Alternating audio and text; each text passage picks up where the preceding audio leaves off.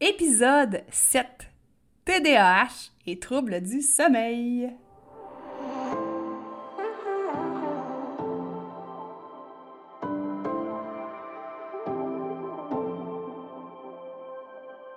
Si comme moi, tu marches le chemin du TDA avec ou sans H, Focus Squad, c'est ta place. J'ai créé ce podcast pour t'aider à avoir plus de concentration, canaliser ton énergie, être l'ami de tes émotions et avoir un meilleur sens de l'organisation. Ici, je te partage les trucs et astuces que j'utilise autant dans mon travail de prof de yoga et de méditation que dans ma vie personnelle pour vivre une vie créative et débordante d'idées tout en sachant doser le tout avec un peu de clarté mentale et de calme intérieur. Je te fais part de mes découvertes du moment. Je discute avec toi de la vraie vie, de défis auxquels on a à faire face, en apportant une touche positive et humoristique. Parce que le TDAH, c'est pas un bris, mais c'est plutôt une façon que notre cerveau a de fonctionner parmi tant d'autres. Tout est à notre portée et notre regard différent peut changer le monde.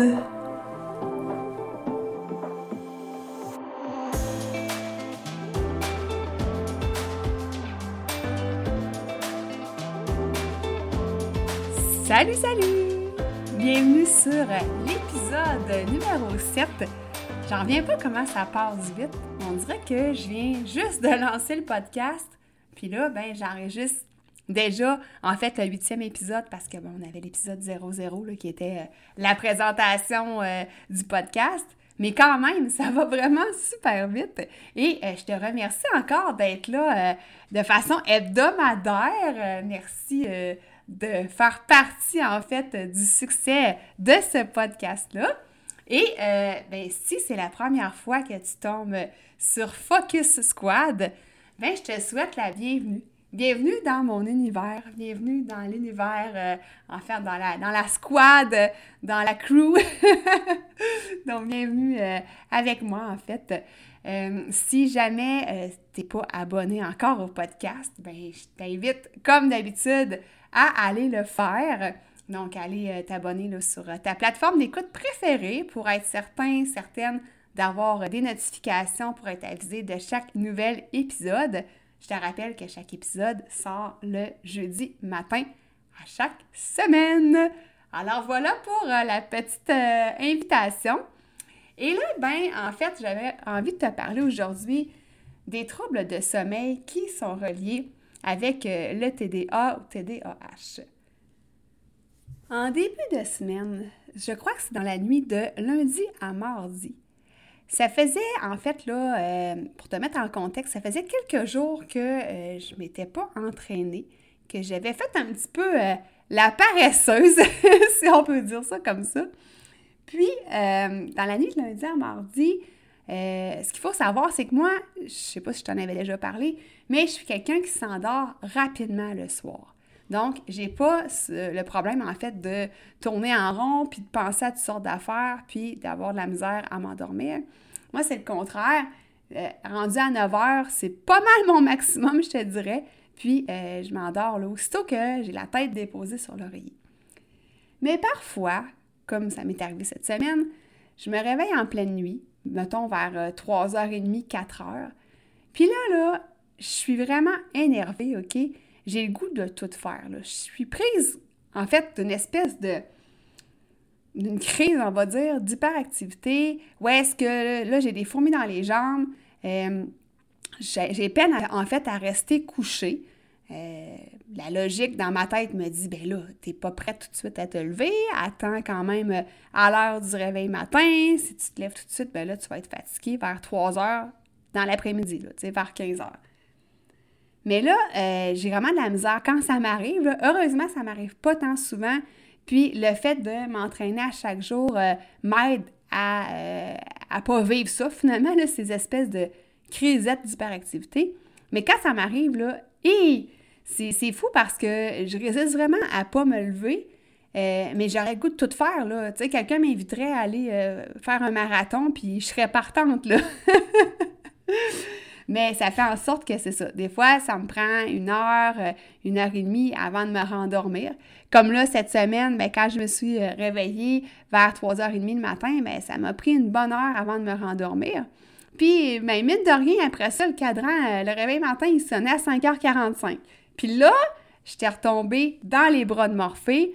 J'étais vraiment partie pour euh, continuer ma nuit, mais là, écoute, il fallait que je me lève, j'avais des choses à faire. Donc, je ne sais pas si tu te reconnais dans cette euh, description-là. moi, ça m'arrive là quelques fois, je te dirais, mettons, deux, trois fois par six mois, on va dire ça comme ça. Ça m'arrive pas super souvent. Puis je sais que ça m'est arrivé parce que j'avais relâché l'entraînement. Mais ça, c'est euh, une des choses qui peut arriver au niveau des troubles du sommeil chez les personnes qui vivent avec le TDA ou TDAH. Puis moi, avant de, euh, d'avoir le diagnostic, ben, je pensais pas que j'avais de troubles de sommeil parce que, comme je te dis, moi, quand je me couche, je m'endors tout de suite. Là, dans ma tête, les gens qui avaient des troubles de sommeil, ben là, c'était ceux qui avaient de la misère à s'endormir, que ça leur prenait du temps, euh, que ça leur prenait là, un, grand rituel pour essayer de s'endormir, puis que là, ils se réveillaient plusieurs fois dans la nuit, puis qu'ils faisaient de l'insomnie, puis qu'ils pensaient à plein d'affaires. Fait que moi, dans ma tête, c'était ça. Mais ça aussi, c'est un euh, des troubles du sommeil, en fait, d'avoir des réveils précoces. Pourquoi je t'amène sur ce sujet-là? C'est parce que, évidemment, ben, tu sais, hein, le sommeil est super important pour être en bonne santé. Puis, j'ai voulu aller plus loin, aller voir qu'est-ce qui pouvait atteindre les gens comme nous, en fait, là, quel genre de petites problématiques on pouvait vivre au niveau du sommeil, à part la situation que je viens de te décrire? Donc, on a parlé des difficultés d'endormissement. On a parlé des réveils matinaux précoces. Il y a des gens aussi qui vivent avec le somnambulisme, euh, euh, des, cauchemars aussi. Somnambulisme, c'est peut-être plus les enfants, mais ça peut arriver quand même à l'âge adulte. Euh, des cauchemars, hein? ça, ça, m'arrivait plus souvent avant. Là, je vais toucher du bois. Puis là, tu me vois pas. mais c'est ça, ça m'arrive pas tant souvent. Après ça, les autres choses qui peuvent nous arriver au niveau des troubles du sommeil, ce sont des troubles respiratoires comme par exemple l'apnée du sommeil. Ça peut être évidemment ben, la somnolence durant la journée, hein, parce que si on n'a pas eu un sommeil réparateur puis qu'on n'a pas bien dormi, ben c'est sûr que dans, la journée, dans l'après-midi, peut-être on va avoir des petites difficultés à rester réveillé. Il y a une autre affaire aussi, euh, ça, ça m'est jamais arrivé, mais euh, je l'ai appris dans mes cours. Euh, j'avais fait un cours à l'université il y a peut-être un an et demi sur le sommeil et on appelle ça le syndrome des jambes sans repos. Fait que ça, dans le fond, c'est des sensations de picotement dans les jambes ou comme une espèce de sensation de gêne.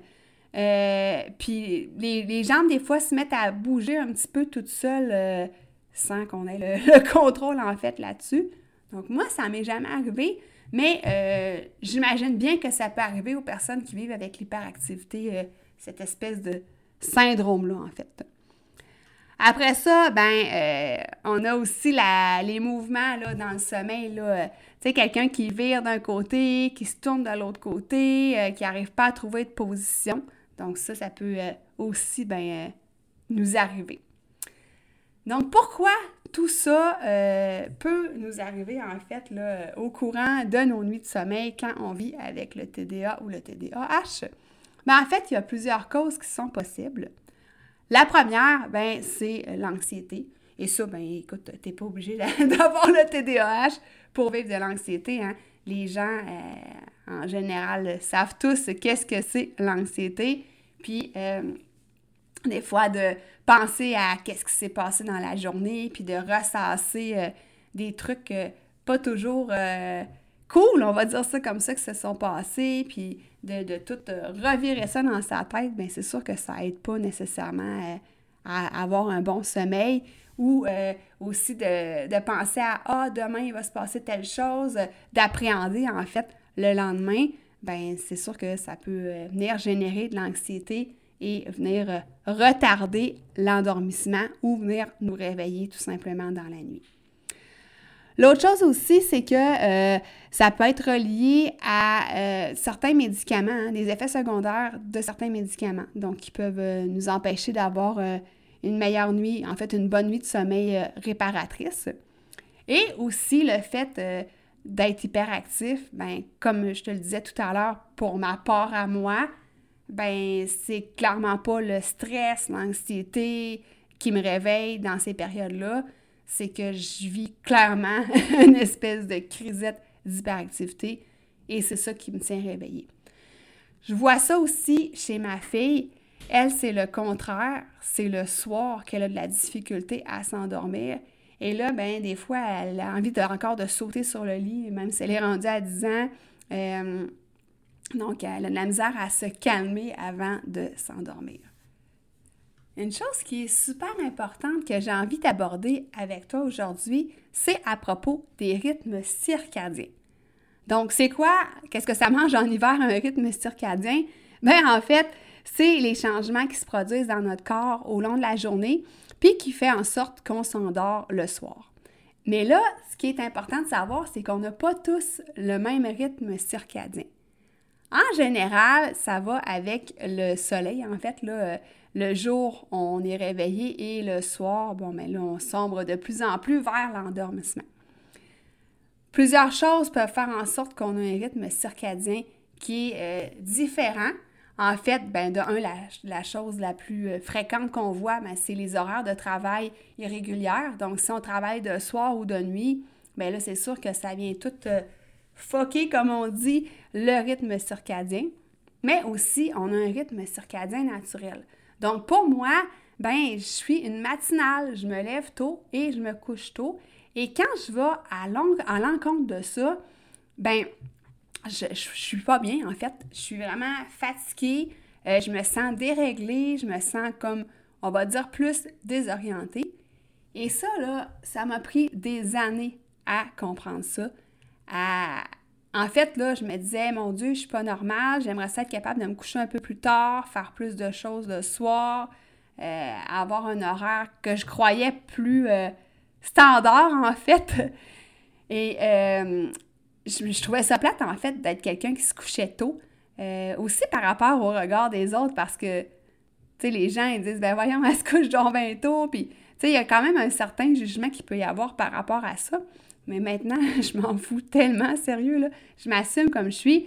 Puis en fait aussi, c'est que la période qu'on vit présentement de pandémie, ben, tu sais, il n'y a pas grand-chose à faire le soir. Donc, pour moi, ben, ça me conforte dans le fait que ben, je me couche tôt parce qu'en plus, euh, là, au Québec, euh, on est euh, en plein printemps, mais à venir jusqu'à pas si longtemps, mais il faisait quand même noir tôt le soir, vers 5 ou 6 heures.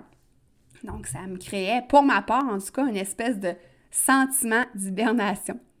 Donc, moi, c'est ça, mon rythme circadien. Et euh, je l'ai observé avec le temps, je l'ai compris, puis je l'ai, je ne vais pas dire intégré, mais je l'ai accepté. Oui, c'est ça que je pourrais dire. Je l'ai accepté, ce rythme-là.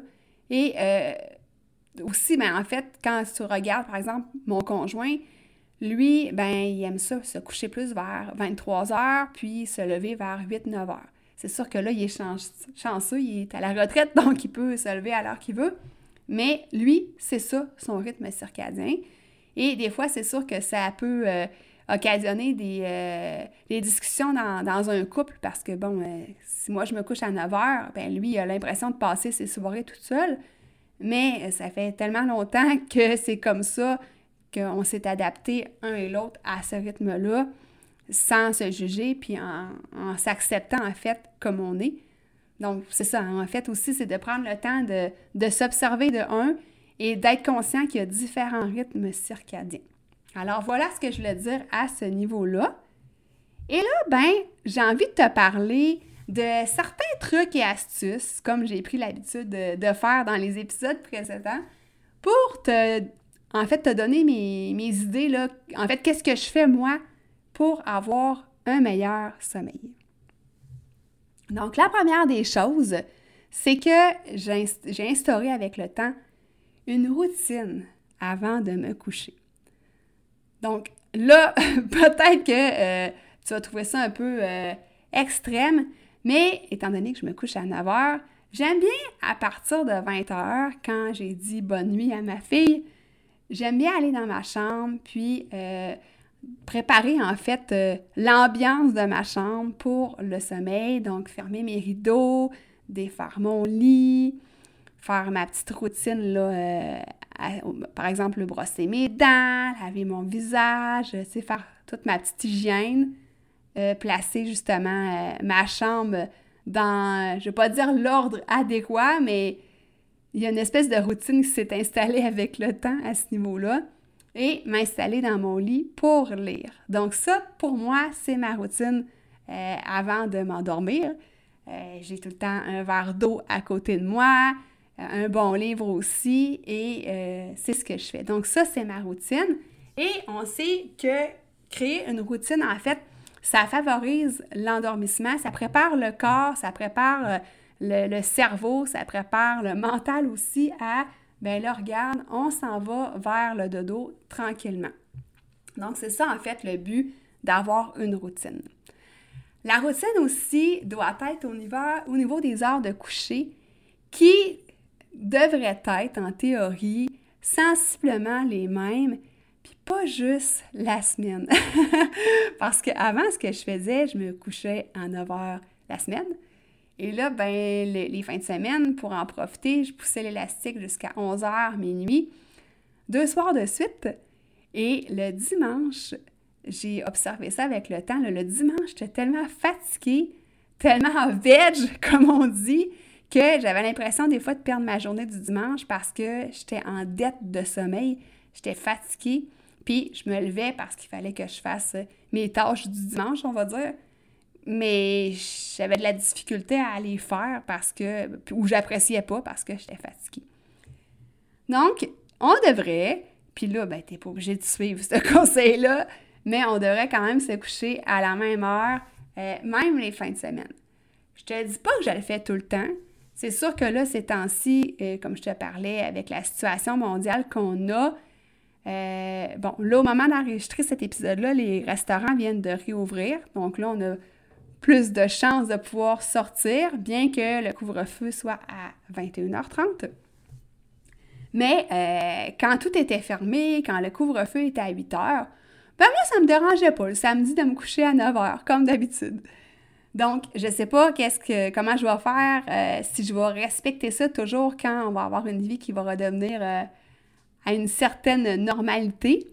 Euh, mais une chose est sûre, euh, rendu à 40 ans, pour moi, me coucher à 23 heures, à 11 heures, ça commence à être pas mal tard. Oui, je vais faire des exceptions pour des, soirées quelconques. Euh, tu sais, je me bornerai pas à me coucher à 9 heures tout le temps. non, je peux pas aller souper chez toi, faut que je me couche à 9 heures, tu sais. Mais je sais que je vais être plus à l'écoute de ça, en fait, de, de mon horaire de dodo. Une autre chose importante à surveiller, ben, c'est notre alimentation. Hein. Si on boit du café euh, avant de se coucher, euh, si on mange du chocolat ou des choses qui sont excitantes, euh, des boissons gazeuses par exemple en soirée, ben c'est sûr que ça n'aide pas à favoriser un bon sommeil. Je suis chanceuse de mon côté parce que j'aime pas le café, donc c'est sûr que pour moi, c'est pas dur de pas prendre de café en soirée. Mais euh, je comprends qu'il y a des gens qui aiment ça prendre un petit café ou un petit thé avant de se coucher. Euh, puis des fois, ben c'est ça, c'est des choses qui sont plus excitantes ou des fois des choses plus difficiles à digérer, euh, comme par exemple si on se tape un espèce de gros repas gastronomique, trois ou quatre services. ben c'est sûr qu'on va pas se coucher après le ventre plein parce que ça va être pas mal difficile à digérer. Puis ça se peut qu'on ait des problèmes de sommeil, ça sera clairement pas à cause du TDAH. Une autre chose euh, que j'ai euh, commencé à aborder avec toi tout à l'heure, c'est de créer une ambiance propice au sommeil. Donc là, moi, je t'ai dit que je ferme vers 20 heures mes rideaux qui sont super opaques. Donc la lumière ne euh, peut pas pénétrer à l'intérieur. Donc dans ma chambre, il fait super noir. La température est juste parfaite. Elle est de 19 degrés Celsius. Donc, pas trop chaud pour mal dormir parce que j'ai chaud, je crève. Puis pas trop froide non plus. Euh, des fois, j'en profite pour ouvrir la fenêtre aussi pour avoir euh, de l'air pur euh, qui rentre dans ma chambre. Mais là, c'est sûr que ça implique que je dois ouvrir un petit peu le rideau. Et souvent, je mets des huiles essentielles dans mon diffuseur pour favoriser le sommeil, comme par exemple la lavande ou le vétiver. Donc ça, ce sont deux huiles que je te propose, que je, te, que je discute avec toi, mais il y a plein de sortes d'huiles essentielles euh, pour favoriser le sommeil. Tu peux te mettre aussi de l'encens. Euh, donc, euh, c'est à toi, en fait, de trouver ce, qui, ce qui favorise une bonne ambiance au sommeil. Et on évite, évidemment, d'avoir des écrans bleus dans notre chambre. Tu sais, si tu as, tendance à avoir ton cellulaire à côté de ton lit puis de texter avant de te coucher, bien, c'est sûr que ça n'aide pas nécessairement à favoriser le sommeil ou comme faire du iPad avant avant le, dodo, ben, c'est peut-être pas nécessairement une super bonne idée, surtout quand on est hyper actif. Ensuite, euh, si jamais tu as envie de te relever, ben c'est pas grave. Hein. Si jamais tu vois que tu t'endors pas, tout simplement, ben sors du lit, va faire d'autres choses, retourne au salon, retourne en cuisine, peu importe, puis tu pourras retourner au lit, en fait, quand tu sentiras que le sommeil vient à toi. Donc, ça sert à rien de le forcer, faut le laisser venir. Ce que je fais beaucoup, moi, c'est que, comme je t'ai dit, je lis des livres avant de me coucher. Donc, ça, ça permet, euh, en fait, ben, moi, ça me permet d'apprendre toutes sortes de trucs, mais ça permet aussi de changer les idées. Donc, ça permet d'éviter, en fait, d'avoir le petit hamster qui tourne dans la tête. Puis, comme je te disais au début de l'épisode, de penser à toutes sortes d'affaires puis de pas arriver à, s'endormir, ben quand on lit un livre, ben ça nous change les idées. Et aussi, parfois, je médite avant de m'endormir. Euh, je le fais plus souvent le matin, en fait, mais euh, parfois, je fais des petites méditations courtes et euh, je prends des bonnes respirations pour favoriser, en fait, le calme mental, pour vider mon esprit, favoriser la relaxation. Dernière suggestion, moi j'ai un cahier de notes qui est dans ma table de chevet avec un crayon. Et des fois, ben, j'ai des idées qui me viennent avant de me coucher et j'ai peur de les oublier. Donc, je les note dans le cahier de notes, puis ça me permet de vider mon coco puis de ne pas rester en fait avec ces idées-là en tête puis d'avoir de la misère à m'endormir. Fait que dans le fond, en les dans le cahier, je suis certaine que je ne les oublierai pas, puis je peux euh, m'endormir l'âme en paix comme on dit. Alors voilà pour mes petits trucs et astuces pour euh, favoriser un meilleur sommeil. Le mot de la fin, c'est que euh, oublie pas de prendre le temps de t'observer, hein, d'observer ton rythme circadien. Si jamais tu fais du journaling, tu peux peut-être noter là, euh, les moments dans ta journée où est-ce que tu t'endors, vers quelle heure le soir en général, comment tes nuits se passent, est-ce que tu te réveilles souvent, euh, vers quelle heure tu as envie de te lever. Donc, peut-être noter toutes ces, petites choses-là au quotidien pour euh, dresser un portrait, en fait, de tes nuits de sommeil, puis euh, observer, en fait, quel est le meilleur moment pour toi pour t'endormir. Observer qu'est-ce qui fonctionne avec toi dans les quelques trucs que je t'ai donnés aussi. peut-être que toi, ta routine du dodo est différente de la mienne et c'est bien correct aussi. Donc, quelle routine tu veux instaurer? Qu'est-ce qui fonctionne? Qu'est-ce qui fonctionne moins bien? Donc, de tout observer ça et ça te permet après ça ben, d'instaurer la meilleure routine, de connaître ton rythme circadien et ça te permet aussi de mieux te connaître pour avoir en fait toutes les chances de ton côté pour avoir une bonne nuit de sommeil. Donc, en terminant, je t'invite à venir rejoindre le groupe Facebook Focus Squad si ce n'est pas déjà fait. Donc, je vais te laisser le lien en note d'épisode. Donc, c'est un groupe Facebook que j'ai créé pour euh, connecter avec toi, en fait, apprendre à te connaître, échanger des trucs et astuces ensemble, euh, échanger des découvertes. Donc, euh, sur ce groupe Facebook-là, ben là, tu vas pouvoir me voir la binette. Parfois, j'apparais en live surprise, parfois, je fais des vidéos. Alors, tu vas pouvoir venir nous rejoindre dans ce groupe-là. Et je t'invite aussi à laisser un commentaire J'aimerais ça savoir s'il y a euh, des trucs là-dedans, dans ceux que j'ai donnés aujourd'hui, que tu utilises, qui fonctionnent bien pour toi. Ou s'il y en a d'autres que j'ai pas mentionné, que tu as envie de nous faire part, ben, j'aimerais bien te lire en commentaire, en fait, de, de cet épisode-là. Donc, moi, je te souhaite une super belle semaine. Merci encore pour ton écoute et on se retrouve la semaine prochaine pour un nouvel épisode. Bye!